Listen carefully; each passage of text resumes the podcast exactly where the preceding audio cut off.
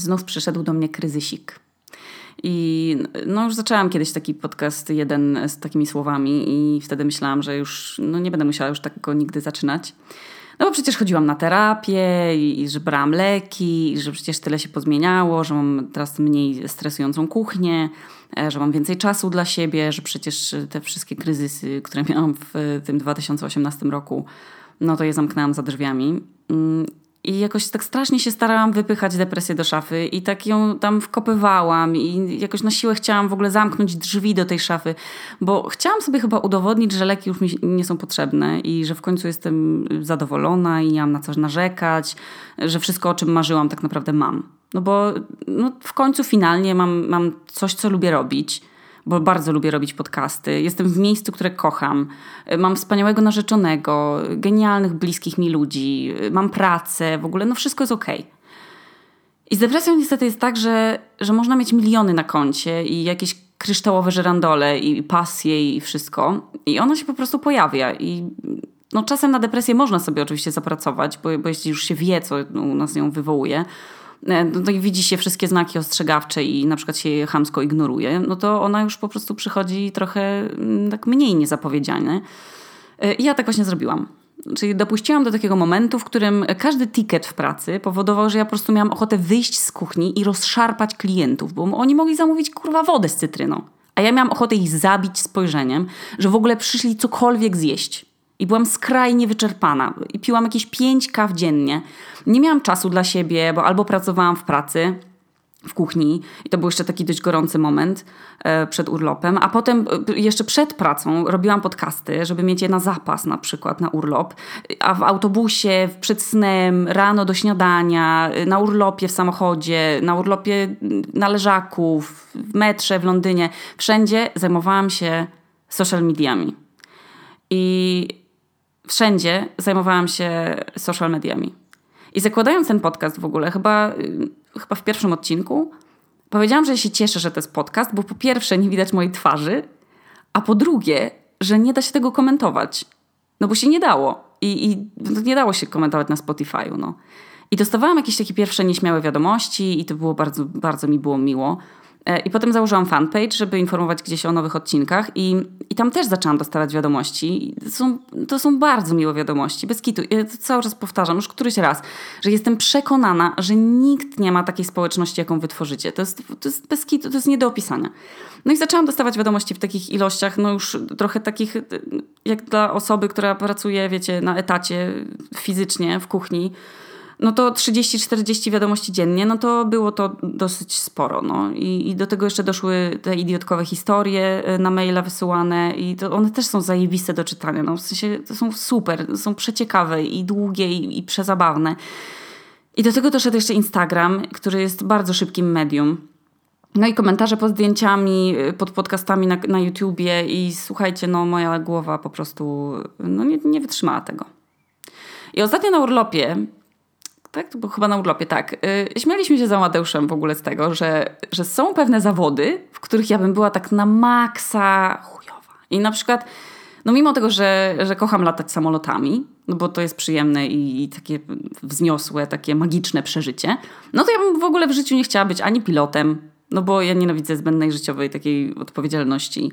Oraz na przykład nie mogłabym być też no, stewardessą, bo trzeba dotykać ludzi i jakoś, nie wiem, no, podchodzić do nich, co, co oni tam klikną i poprawiać te poduszki, tam nawiązywać bliski kontakt. No tam jest ciasno, wszystko się buja, no więc ja nie, no, nie wyobrażam sobie takiej pracy z bliskim kontaktem z ludźmi.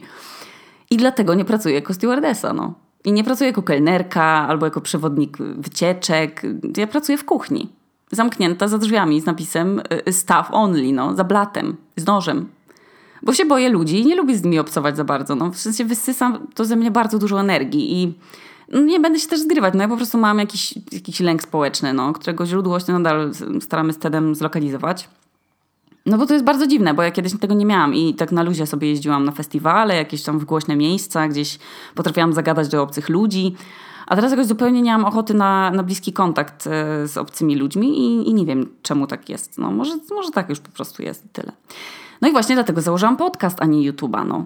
bo nie sądziłam chyba, że tak, tak on się stanie popularny. W sensie jeszcze pół roku temu, no to mało kto słuchał polskich podcastów i w sensie nie żartuję teraz. Ja myślałam, że to jest ciekawe, że to może być śmieszne i dawało mi to super mega dużo radości i że będę miała taką pamiątkę. I później zaczęłam jakby dostawać te sygnały, że to ludziom pomaga. Może nie, że rozwiązuje jakieś tam problemów, ale, ale że pomaga im na przykład pozytywnie zacząć dzień albo spojrzeć na jakieś rzeczy inaczej. I to było mi na maksa miło. W sensie nadal jest mi miło. I później zaczęłam idiotki, no bo na maksa w ogóle wierzyłam w to i że ja sama też potrzebowałam y, takiego podcastu w kilku momentach y, swojego życia. I chciałam je zrobić, bo naprawdę czułam, że to jest potrzebne i że jest śmieszne i że po prostu chciałam dać wszystkim to poczucie, że nie, nie są sami. No. I tak jak w te obie rzeczy wierzę na maksa, w oba moje podcasty, jak sprawia mi to ogromną przyjemność y, prowadzenie ich i wymyślanie. To jest w ogóle w końcu rzecz, w której ja się mogę twórczo i kreatywnie rozwijać, no bo to są moje rzeczy, nie na jakieś tam czyjeś zlecenie. No. W sensie nie ma nade mną nikogo, kto, kto za to odpowiada. To nie jest jak w reklamie, że ja coś robię i, i to trafia do kosza. Tylko jest to takie wspaniałe uczucie takiej kreatywnej y, sprawczości. To jest, to jest tak naprawdę jedyna rzecz na świecie, która zależy tylko ode mnie. No. I to jest naprawdę fajne uczucie. No i zawsze tą moją intencją było robienie fajnych podcastów. No. I nigdy nie chciałam, żeby o mnie mówiono na przykład. Nie, nie, nie wiem, no, nigdy nie miałam potrzeby takiej popularności, tych followersów, lajków. W sensie wyrosłam chyba z potrzeby popularności po gimnazjum i, i moim celem no, nigdy nie byli followersi. W ogóle nie, nie zdawałam sobie sprawy z tego, że po pewnym czasie mnie to przerośnie. W sensie przysięgam. To jest z jednej strony wspaniałe, że widzę, że to, co robię, ma dla ludzi znaczenie i że się podoba i że pomaga i że lubicie mnie słuchać. I odkryłam po pewnym, po pewnym, czasie, a jako osoba zajebiście wobec siebie krytyczna, no to jest, no, że to jest chyba faktycznie coś, co ja umiem robić, no, przy czym jestem dobra. Że jestem na maksa chujowa w studia ścisłe, w prowadzenie samochodu, w gotowanie pod presją, nawet bez presji czasami, ale w robienie podcastów jestem okej. Okay. No ale też widzicie, no nie umiem y, kurwa powiedzieć, że jestem czymś dobra, albo że mam talent do czegoś, tylko mówię, że, że jestem okej. Okay. No nie wiem. No. no ale wychodzi mi to. Ale też nie bez przyczyny chciałam się ukryć w kuchni, tak? I, i, I za mikrofonem. Jakby ja nie chciałam wcale metaforycznie z tej kuchni wychodzić, tylko chciałam sobie w niej zostać. Chciałam być głosem. I chyba nie chciałam, żeby ktoś mnie oceniał prywatnie, tylko raczej po prostu jako podcast. I nigdy nie chciałam, żeby o mnie umówiono jakby jako o, o, sobie. W ogóle to jest dla mnie kurwa taką abstrakcją w ogóle, że są ludzie, którzy chcą być sławni, to jest, nie, nie mogę tego pojąć umysłem, albo że znani, popularni, kurwa, no ja nie mogę tego pojąć, jakoś objąć tego umysłem, serio. Są ludzie, którzy używają jakichś hashtagów specjalnych, żeby mieć przyrost e, tych followersów. Ja nie, ja nie wiem, z czego to wynika, ale jakoś tak mnie to wszystko przytłoczyło, słuchajcie. W zasadzie chyba, no chyba chodziło o ten czas, który ja spędzałam w tych social mediach, że, że ja od kilku miesięcy nie miałam takiej ciszy w głowie, bo zawsze coś tam mi kołatało, więc jakieś powiadomienia, reakcje. No to po prostu chyba nie jest dla mnie, no. I, a już w ogóle mnie zaczęło to dobijać, że, że się zaczęło okazywać, no, że niektórym ludziom w ogóle, że, to, że ja coś robię, y, ludziom jakimś się to podoba, ale niektórzy zaczęli mi, jak to się mówi, robić koło dupy w ogóle to mi to umykało całe życie, bo ja nigdy nie miałam jakiegoś takiego szumu wokół swojej osoby i, i w ogóle jakiejś takiej, no, nie miałam w ogóle takiego problemu wcześniej, że nagle zaczęły się odzywać jakieś głosy, wiecie, jakichś dawno niesłyszanych ludzi, y, którzy chcą mi dopiec, jakieś wyciągnąć jakieś, nie wiem, rzeczy z mojej przeszłości, jakieś, nie wiem, kompromitujące rzeczy, w ogóle, których ja nawet nie pamiętam, jakieś bzdury w ogóle z fotobloga, czy tam, nie wiem w ogóle, podważanie jakichś moich umiejętności. Nie wiem skąd ci ludzie wychodzą, przede wszystkim, no dlaczego dlaczego. To jest, to jest dla mnie nierozwiązana w ogóle tajemnica. I te wszystkie rzeczy, to wszystko nagromadzone doprowadziły do tego, że no niestety znów musiałam się udać na psychiatryczne emergency w szpitalu tutaj e, w Landspitalin i czekać poczekalni na mojego lekarza, no, który, który ponownie niestety musiał wysłuchać moich jęków i problemów ze snem i nerwicy i braku sił i różnych tam gorszych objawów depresji. I czułam, że ona się zbliża. Jakby już miałam, miałam nie tylko objawy, wiecie, na poziomie głowy, ale też w ciele i ja myślałam, że w ogóle może na urlopie odpocznę i że to z przepracowania i że to od kuchni. I tak odkładałam to pójście do lekarza też... Yy, chyba też dlatego, że chciałam sobie udowodnić, że nie potrzebuję już brać leków i że sobie świetnie daję radę w życiu i że mam wszystko pod kontrolą. No i że skoro inni tak potrafią, no to skoro inni twórcy odpisują i postują i relacjonują, no to przecież kurwa ja też dam radę. No jakby, no, no nie dałam. I się musiałam pogodzić z tym, że, że nie mam y, pod kontrolą nawet hybrydki swojej własnej na palcach, no. A, a musiałam tę porażkę swoją przełknąć, no i e, tak jak musiałam zacząć przełykać znowu tabletki.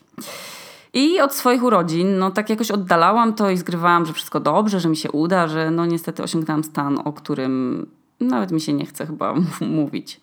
Ale dobra, ten wstęp był w ogóle bardzo długi i on był tylko po to, żeby uzasadnić to, czemu mnie tak długo nie było słychać. I napisałam o tym krótko też na Instagramie i na Facebooku, żeby nie było, że umarłam, ale no, jako że tak się bardzo staram z wami być szczera w tym podcaście, to chciałam powiedzieć szczerze, że e, to jest moim odkryciem, że nie każda osobowość jest w stanie udźwignąć coś, co dla innych osobowości jest bardzo pożądane. I dlatego nie włączę ponownie możliwości wysyłania mi wiadomości na fanpage'u a na odpisywanie na wiadomości poświęcę jakieś może dwa dni w miesiącu wybrane, bo chcę się po prostu skupić na tym, co od początku chciałam robić, czyli nie na lajkach, tylko po prostu na robieniu podcastów. No, gdybym naprawdę była popularna, to bym była fatalna. Ja się do tego nie nadaję, to chyba bym się obsrała, gdybym widziała, że ludzie na ulicy się na mnie na przykład ukradkiem patrzą i coś szepczą na mój widok. Albo kupowałabym pora, a ktoś by mi potem zarzucił, że przecież mówiłam, że nienawidzę pora i że to było kłamstwo w takim razie a to byłby na przykład por dla Anety. Albo to w ogóle by były w ogóle szparagi i, i ktoś by mnie na przykład zaszykonował w ogóle bez sensu. Jest w ogóle taka islandzka tradycja niepisana, nie wiem czy wam mówiłam o tym już, ale dotyczy ona Bjork. Jak Bjork wchodzi gdzieś, czy, czy to jest pod prysznic na basenie, czy to w ogóle do knajpy gdzieś albo do sklepu, no to wszyscy widzą, że to jest Bjork, ale nikt nie może zareagować. W sensie nie można na nią spojrzeć, nie wolno do niej podejść, trzeba ją po prostu ignorować. I to wygląda tak zajebiście, po prostu śmiesznie. No bo widać, że, że ludzie to robią sztucznie i to jest takie łypanie na nią, wiecie, że jak tylko się odwróci tyłem, ale jest taka zasada i wszyscy ją jej przestrzegają, no bo, bo Bjork to jest Bjork i nie chcą sobie po prostu, nie, ona sobie nie chce z nikim robić zdjęć i ma w dupie tak naprawdę tę swoją popularność. Jest sobie, chce jak człowiek sobie, wiecie, móc wypić kawę w spokoju albo sobie kupić pora no po prostu chcę być sobą, no. Nie, nie wzbudzając na sobie presji, że muszę być super influencerką albo kimkolwiek. Chcę po prostu być sobą, y, się nie przejmować niczym innym niż własnym zdrowiem, swoim związkiem, rodziną, przyjaciółmi, y, szeroko pojętym skincare i na wspólnej. Ale dobra, do brzegu. Zaczęłam kminić dalej, później. W czym jeszcze bym była fatalna? Jakie, jakie ścieżki kariery w ogóle poza sławą nie umiałabym udźwignąć? I uwaga, na przykład taki człowiek, który mówi ludziom e, przy kontroli bezpieczeństwa na lotnisku całymi dniami, całymi godzinami, żeby wykładać tablety, płyny, zdejmować paski, umieszczać się na tych tacach, ustawiać się w kolejce. Ja pierdolę, to by była praca, przez którą ja bym oszalała, bo po pierwsze, kontakt z ludźmi bez przerwy, totalnie całe godziny rozmawiania z obcymi ludźmi, z ludźmi nieznającymi angielskiego, z tymi Azjatami. Trzeba im wiecznie tłumaczyć, że do 100 ml na Boga, no do 100. Ta, tu pani wystaje z woreczka ten kosmetyk, proszę to wyjąć. Nie wolno z wodą do picia. Tu nie może pani wnieść scyzoryka. Proszę się tu przesunąć. Proszę, proszę układać sprzęty elektroniczne na tackach. Proszę się ustawić w kolejce. No Jezus Maria, no przecież to nie dość, że to jest praca z obcymi odzywanie się do nich, więc ja już była cała spocona w ogóle, czerwona na twarzy. To jest jeszcze dodatkowo, to jest praca w hałasie. Nie można w ogóle nawet mieć telefonu na 10 minut, sobie pogadać z narzeczonym na Messengerze. Nie ma w ogóle muzyki żadnej. Najgorsze jest w ogóle to, że, że bycie człowiekiem od instruowania innych ludzi w ogóle jakieś, no piekło po prostu. Ja nie lubię wydawać innym instrukcji, bo wtedy się czuję jak jakiś tyran w ogóle, dyktator taki. Że tam na lotnisku to trzeba mówić zdecydowanym tonem, jakoś energicznie, tak z przekonaniem. A ja bym w ogóle tak nie umiała, nie, nie mam tego przekonania w głosie. No i ludzie by mnie mieli w dupie. No ja naprawdę nie wzbudzam w nikim żadnego autorytetu i nawet, nawet mój kot nie widział we mnie żadnego autorytetu. No. Jak go pryskałam wodą, bo mnie denerwował. I kolejna praca, jakiej bym nie mogła wykonywać, to jest nagabywacz do restauracji. Jak byliśmy w Hiszpanii, to właśnie te wszystkie rzeczy w ogóle to są moje odkrycia z urlopu. Dziś cały odcinek e, urlopowych odkryć, nietrafionych karier. Witajcie w moim e, podcastowym ośrodku kariery. Nie wiem, czy wy też mieliście to w szkole. Tam mi kazali iść na studia pedagogiczne i być nauczycielką. Boże, bardzo dobrze, że tego nie zrobiłam. No ale dobra, jak widać, już gdzieś tam poszło myślami. Jest e, kolejna praca, piekło, dobra. Osoba zaczepiająca ludzi i zapraszająca ich do knajpy. Boże, to jest to jest też kontakt z obcymi. To jest przede wszystkim zabieranie ludziom czasu i uwagi. No. To jest jakiś absolutny top of the top moich osobistych lęków, czyli w ogóle narzucanie się. Ja bym nie mogła na przykład być świadkową Jehowy i chodzić po domach.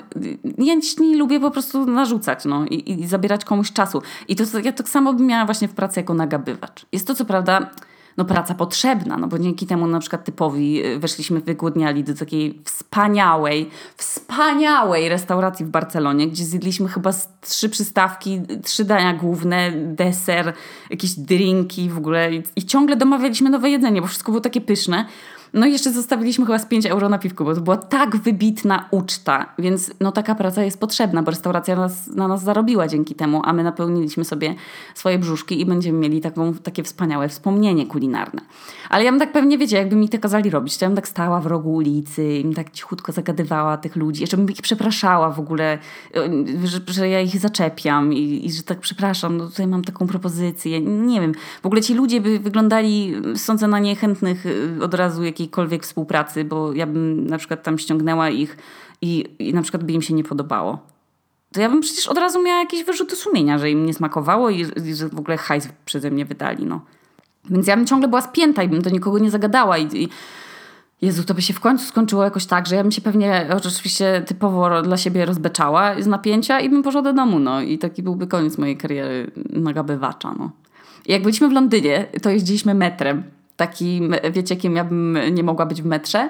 Zawsze chciałam być maszynistą i jeździć metrem, bo, bo to wymaga chyba tylko wciskania trzech przycisków i nie ma parkowania, wyprzedzania. Oczywiście ja mówię tu o Warszawie, tak? Gdzie są dwie linie. Ja tam bym chciała, ale nie w Londynie, gdzie jest jakiś sto zwrotnic i jakiś więcej alejek niż jedna. W metrze nie mogłabym być ochroniarzem czy tam taką osobą, która to mówi, jak się przesuwać, kierować w lewo. Kurwa, absolutnie to byłby mój horror, bo ja się strasznie, ale to strasznie boję, że mnie ktoś wepchnie do metra i ja tam spadnę i mnie rozjedzie ten pociąg, ten roz, nadjeżdżający skład. To jest, to jest naprawdę mój ogromny lęk. Poza tym ja się chyba bardziej tylko boję otwartej wody. Więc bycie marynarzem, marynarzem to, no to też nie, nie dla mnie praca. I jeszcze się boję też zginąć w płomieniach. No świat jest, słuchajcie, pełen, pełen sadystów i psychopatów i, i, ludzi w jakimś szale narkotykowym albo alkoholowym. Ja nie chciałabym trafić na żadną z tych osób w metrze. Na szczęście w Reykjaviku są tylko autobusy, a na przykład w Warszawie to ja tam tramwajami jeżdżę. Nie ma tam takiego skomplikowanego metra, ale unikam metra jak mogę. I uwaga, jak już mówimy w ogóle o ulicach i sadystach, to jednym z rodzajów sadystów miejskich są niestety grajkowie uliczni. Ja przepraszam, jeżeli, jeżeli ja komuś robię przykrość w tym momencie, bo może na przykład ktoś z was jest grajkiem ulicznym, ale ja naprawdę kurwa nie rozumiem. Mi to robi przykrość osobistą, bo ja muszę tego słuchać. Tak jak nie każdy może być na przykład kucharzem, nie każdy może być piłkarzem, tak jak niektórzy nie, nie powinni chwytać za instrumenty. No. A jednym z tych instrumentów, które w ogóle pociąga za moją strunę kurwienia jest harmonijka. Granie na bębnach. No, granie na bębnach jest spoko, nie wiem, na, na obozie harcerskim nie na starówce w Olsztynie, no. Harmonika jest też super, no, gdzieś na jakimś stepie, no, albo gdzieś przed kasynem, no, dalekim, wiecie, no, w Teksasie na przykład. Ale nie w centrum Reykjaviku, no, na Boga, no, szanujmy się, come on, no, gitara klasyczna i śpiewanie dżemu, dlaczego mi to ktoś chce robić? Dlaczego w ogóle sobie to ktoś chce robić? Ja naprawdę, ja nie mogłabym być grajkiem ulicznym, bo, bo nie dość, że to jest takie jak nagabywanie prawie, ale to jest jeszcze takie otwarte i granie w ogóle z dyskomfortem ludzi, no. no i mi było przykro, że ludzie nie dają mi pieniędzy albo że mi rzucają jakieś dwa grosze, co, co w ogóle pewnie oznacza, że jestem beznadziejna i bez talentu i do dupy, a nie, że na przykład się po ludzku śpieszą albo, albo nie mają drobnych. Jedyni grajkowie uliczni, co są spoko, to są Indiańcy z nadmorza. Ja to szanuję, oni są super. Nawet z harmoniką oni wtedy są dla mnie ok. Indiańcy we Władysławowie, cool. Zajebiści. I wiecie, kim jeszcze bym nie mogła być? Bo teraz patrzę na zegarek i muszę zajść do pracy. Nie mogłabym być właścicielem restauracji. Tu jest, możecie sobie nie zdawać w ogóle z tego sprawy, ale to jest dramatyczna praca, bo po pierwsze, to jest odpowiedzialność za pracowników, ale też w ogóle za klientów, że nikt, żeby się nikt nie zatruł, tak? I wiecznie bym się przejmowała, czy aby na pewno dostawa jest świeża, y, czy aby na pewno moi kucharze robią jedzenie tak, jak powinno być, czy jak ja bym chciała, y, czy klientom smakuje, czy na przykład ktoś, nie wiem, nie znalazł włosa w żarciu i zaraz mi zrobi burdę na fejsie, a poza tym w ogóle z tymi takimi psychicznymi udrękami, no to w ogóle w restauracji nie ma dnia, żeby się coś nie wyjebało, a to się okap zepsuje, a to lodówka ma za wysoką temperaturę, że się coś kończy nagle, bo weszło 20 Chińczyków oczywiście bez rezerwacji i oni wykupili wszystkie steki na dziś, a, a to się psuje elektryka, muzyki nie ma, ludzie jedzą w tej ciszy, kasa się na przykład potrafi zaciąć nagle i trzeba ją otwierać. I, o Jezus, słuchajcie, nie, zmywarka przecieka, no, się nie chce włączyć, y, nie odprowadza wody, no Jezu, no każ, za każdym razem trzeba, słuchajcie, za to wszystko płacić. I to jest ciągły stres, czy się w ogóle na tym biznesie coś zarobi. Teraz na przykład w Islandii mamy kryzys. Padły linie lotnicze, przez co tracimy turystów na lato. No, pozwalniali masę ludzi. Chyba z 1200 osób w ogóle z samych tych linii lotniczych. Mnóstwo w ogóle y, tych ludzi od wynajmu aut, y, z hoteli. Nie jest w ogóle chyba najlepszy czas na przeprowadzkę tutaj, jeżeli ktoś by chciał. No bo korona słabnie, jedzenie też drożeje, no, no, ogólnie dla knajp i sklepów z pamiątkami, no to będzie ciężki sezon. A ja już widzę spadek w kwestii zamówień, w sensie mam więcej wolnego czasu w pracy, co niestety no, nie mogę nic z tym czasem kreatywnego robić poza czytaniem książki. Ale no, jest mniej klientów, to i knajpa ma mniejszy przychód, a tu się wiecie, i okap zepsuł, i zamrażarka, no i co? No i, no i klops. Bardzo się także cieszę, że, że nie jestem właścicielem żadnej knajpy. No. Bardzo się możecie też cieszyć, jeżeli wy nie jesteście jakimś właścicielem knajpy. No i tak, no i to były dla na dzisiaj wszystkie zawody. I zawody samej siebie, że nie udźwignęłam popularności. A przypomnę, że ja nie jestem Kim Kardashian, więc ja nie wiem w ogóle, jak na przykład ona może funkcjonować. No i też zawody, których bym ja nie mogła wykonywać. No, piekło. No, i, i depresja, i, i, to wszystko też to jest piekło. No więc to był taki właśnie podcast po przerwie. No, mój mózg dopiero się dostraja do nowych leków i mam problemy z wysławianiem się i też trochę mam więcej energii, ale nadal to nie jest to, nie jestem w swoim, myślę, najlepszym yy, mindsetie. Ale no po takiej przerwie to nie, nie mieliście chyba co liczyć na odcinek jakichś wysokich lotów, ale musiałam się zebrać i zacząć powoli wracać już na swoje miejsce. Posprzątałam ubrania zgromadzone na biurku dzisiaj. E, wyniosłam ten festiwal mój e, kubków i talerzy, który tam zapleśniał cały. No i teraz się postaram jakoś nauczyć się na błędzie i no, czyli po pierwsze no, wyłączyłam tę możliwość wysyłania wiadomości na fanpage'u. Y, nie odpisuję na requesty na Instagramie. Bardzo jest mi przykro, no ale no, nie robię tego, że mam kogoś w dupie, tylko dlatego, żeby po prostu robić to, co robiłam z tą samą intencją. No, żeby mieć z tego fan, przy okazji dawać wam rozrywkę, tworzyć sobie ten dźwiękowy swój pamiętnik i po prostu nie czuć presji. I może są ludzie, którym taka duża aktywność w social mediach nie, nie szkodzi i oni po prostu sobie mogą nagrywać te wideo w kółko i, i odpowiadać na każdy komentarz, ale ja po prostu nie jestem w tym najlepsza i muszę po prostu to zaakceptować. Tak czy siak y, skupię się po prostu na tym, w czym jestem dobra i co mi sprawia najwięcej radości. Więc y, do usłyszenia w kolejnych podcastach. Tu Okuniewska z Piwniczki w Reykjaviku, a to był podcast o tym, kim bym chyba nie mogła być i, i Bogu dzięki, że, że nie muszę.